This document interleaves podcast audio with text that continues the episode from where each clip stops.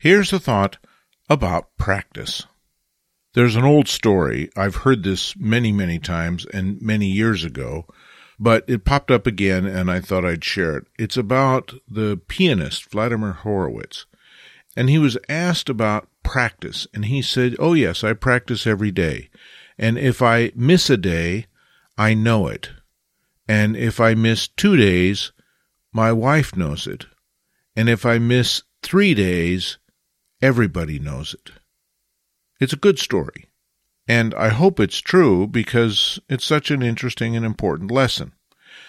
But it caused me to ask the question about us photographers. Do we practice? And if so, what do we practice? Pianists practice, ballerinas practice, singers practice, but those are performance arts, and photography is not really a performance art. So does that mean we don't need to practice?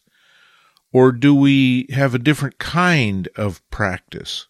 And should we cultivate a different kind of practice, a practice that's appropriate for a visual art? And what would that be? Would it be just walking around seeing? Would it be carrying around a composition card with us or some cropping L's? Or is there a different kind of practice? What about muscle memory practice? I remember Fred Picker used to recommend taking your tripod out, setting up your camera, putting it all back in the trunk of the car, then repeating it, pulling out the tripod, pull out the camera, put on the lens, do it over and over and over again so that our muscle memory became adjusted to that activity and we didn't have to think about it. And he proposed that it would be a way to prevent dropping your lens, for example, which I did not long ago. Maybe because I don't have muscle memory that's well lubricated and well trained. And so I fumbled a lens and it fell on the ground. Didn't do any damage, thank goodness. But nonetheless, it wasn't good.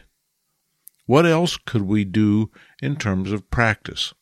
Well, the most obvious one that occurred to me was software. I need to practice in Lightroom and practice in Photoshop and practice in InDesign and Acrobat and Audition and Premiere Pro because those are the software programs that I use to create what I create. And sometimes, if I haven't done it for a while, I just forget. Where is that filter I'm looking for? Where is that command? And I have to search all through the menu bar to find what I'm looking for. And then I find it and I say, oh, yeah, there it is. And I forgot it again. Maybe that's the kind of stuff that can disappear if we spend more time practicing. So here's an idea, an idea I, I want to try myself, but I'll share it with you just in case it motivates you to try something too. And that is to practice processing an image that you know you're not likely to use.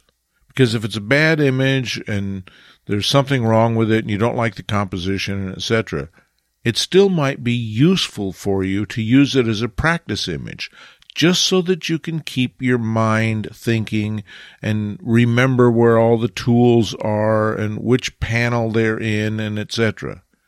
Practice is a good thing, I think, not a necessary requirement like it is for musicians or singers or dancers. But that doesn't mean that practice can't be a useful thing for us photographers. Copyright 2023 Lenswork Publishing.